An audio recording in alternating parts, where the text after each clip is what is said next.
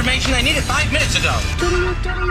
This is a My Talk Dirt Alert, an everything entertainment update heard at the top of every hour on My Talk 1071. So, um, what's new in your world? We'll start this dirt alert with a notable obituary. Actor Norman Lloyd, the Emmy nominated veteran actor, producer, and director, whose career ranged from the Mercury Theater to the practice, died May 10th at the age of 106. Now, I know. Lloyd's acting career dates back to Orson Welles' Mercury Theater, of which he was the last surviving member. He was part of its first production, a modern dress adaptation of Shakespeare's Julius Caesar, and he had been acting all the way up until the 2000s. I believe he appeared in the Judd Apatow movie Trainwreck.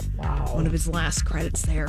And Kiefer Sutherland has a new drama series over at Paramount Plus. Paramount Plus has ordered eight episodes of this new show. Doesn't have a name yet, but it does find private espionage operative James Ware, played by Sutherland, in the midst of a battle over the preservation of democracy in a world at odds with misinformation, behavioral manipulation, and the surveillance state.